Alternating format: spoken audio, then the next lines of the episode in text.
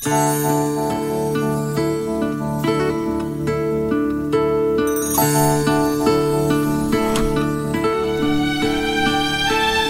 apasionante llegar a este punto horario en lo que es nuestro programa, porque pareciera como que todos estamos eh, poniendo el balde, dejándolo descender este, al pozo o al aljibe, ¿no? Ustedes y yo tenemos experiencia de eso. Eh, y no sé con cuánta profundidad cada pozo de agua tiene su metraje.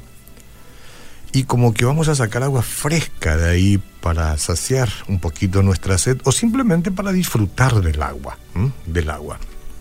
Que a veces la tomamos sin tener sed también. Y es lo que nos aconsejan los médicos, los nutricionistas. No esperar a tener sed para tomar agua. Lo mismo pasa con esto.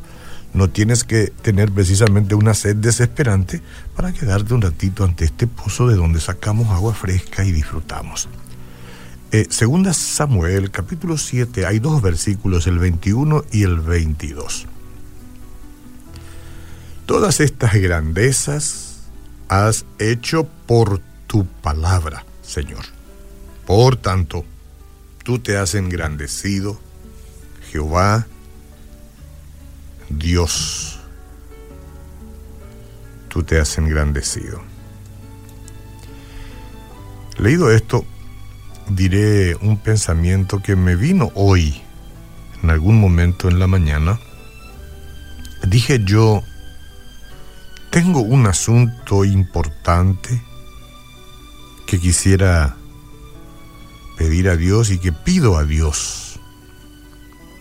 Y dije, pero no veo que vaya a suceder.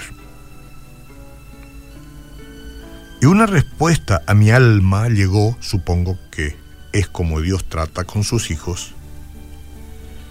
Y dijo, yo había dicho, eh, no veo que vaya a suceder. Y la respuesta es o fue, no debes ver, solo debes creer. Y me hizo bien. Y me hizo bien porque de tanto en tanto necesitamos que Dios nos, nos hable así. La convicción de lo que no se ve.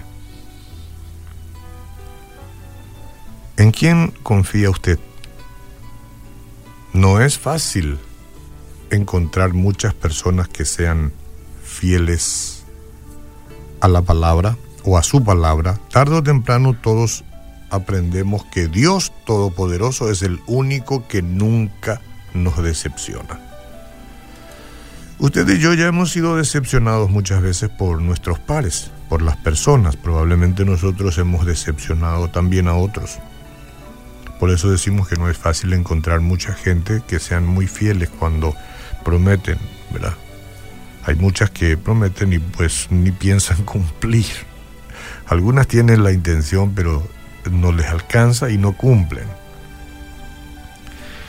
Eh, pero nuestro Dios, el Dios Todopoderoso, ese Dios en quien yo creo profundamente, y todos los que quieran pueden decir lo mismo, es el único que nunca nos decepciona.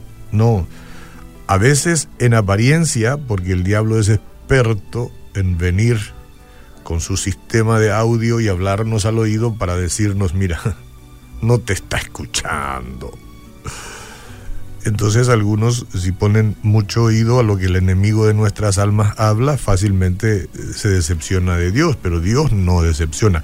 Que uno se decepcione porque quiere es un tema, pero Dios no decepciona. Veamos un poquito el carácter del Señor para descubrir que, eh, que sí se puede confiar en Él. Él es el único Dios verdadero.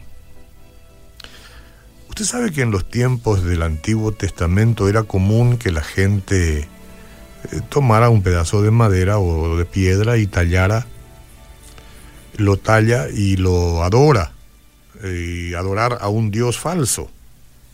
Eso era muy común en, en los tiempos del Antiguo Testamento. Se hacían sus propios dioses con sus manos. Así como nosotros hacemos los bodoques, no sé si se hacen acá para jugar con la ondita, así con barro o con cualquier madera tallaban un dios y lo ponían ahí y ya se arrodillaban. Hoy en día es más común idolatrar algo que no se ve, como la riqueza, por ejemplo. Gente que obtuvo, quiere y se, enriquece pronto y adora eso.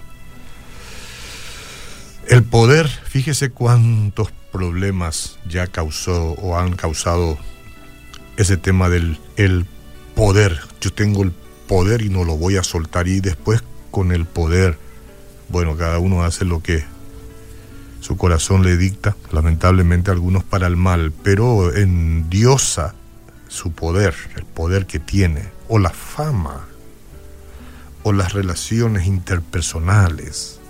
Estas cosas pueden consumir nuestra pasión.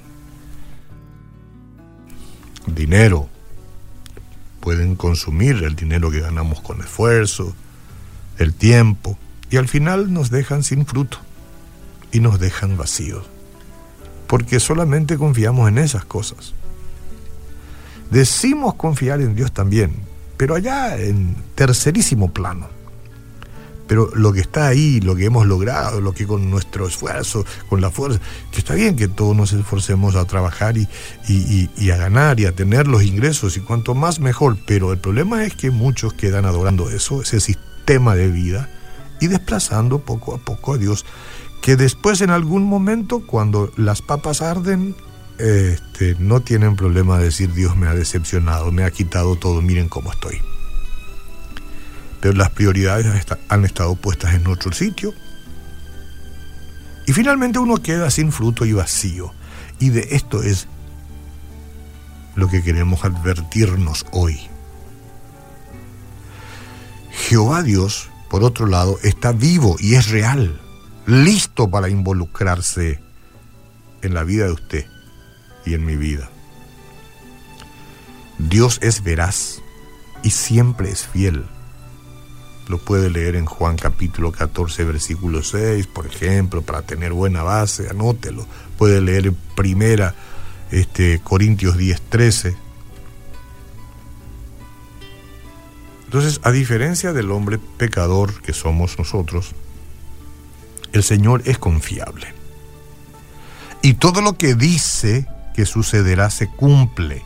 Si usted hace un estudio minucioso, leyendo la Biblia, investigando un poquito sobre las promesas que Dios dijo que serán a lo largo de los tiempos, si lo hace, se dará cuenta que Dios cumple.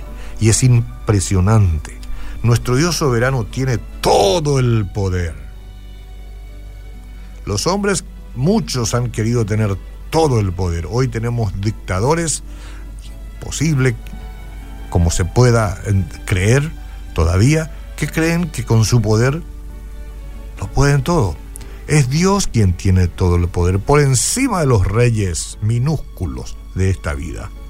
Y es Dios quien está en control de cada situación. No importa dónde se encuentre usted ahora y en qué circunstancia, Él tiene el poder y el carácter de Dios es este, tener los mejores planes para usted. ¿En quién confía ahora? Cristo nos ama de manera incondicional. ¿Cómo podemos dudar de su amor cuando dio de buenas ganitas su vida en nuestro lugar. ¿Cómo podemos dudar? Y su amor no depende de nuestro comportamiento, ojo, sino de su naturaleza. Él es amor. Y nos amó no porque seamos buenitos o porque hayamos hecho todo bien.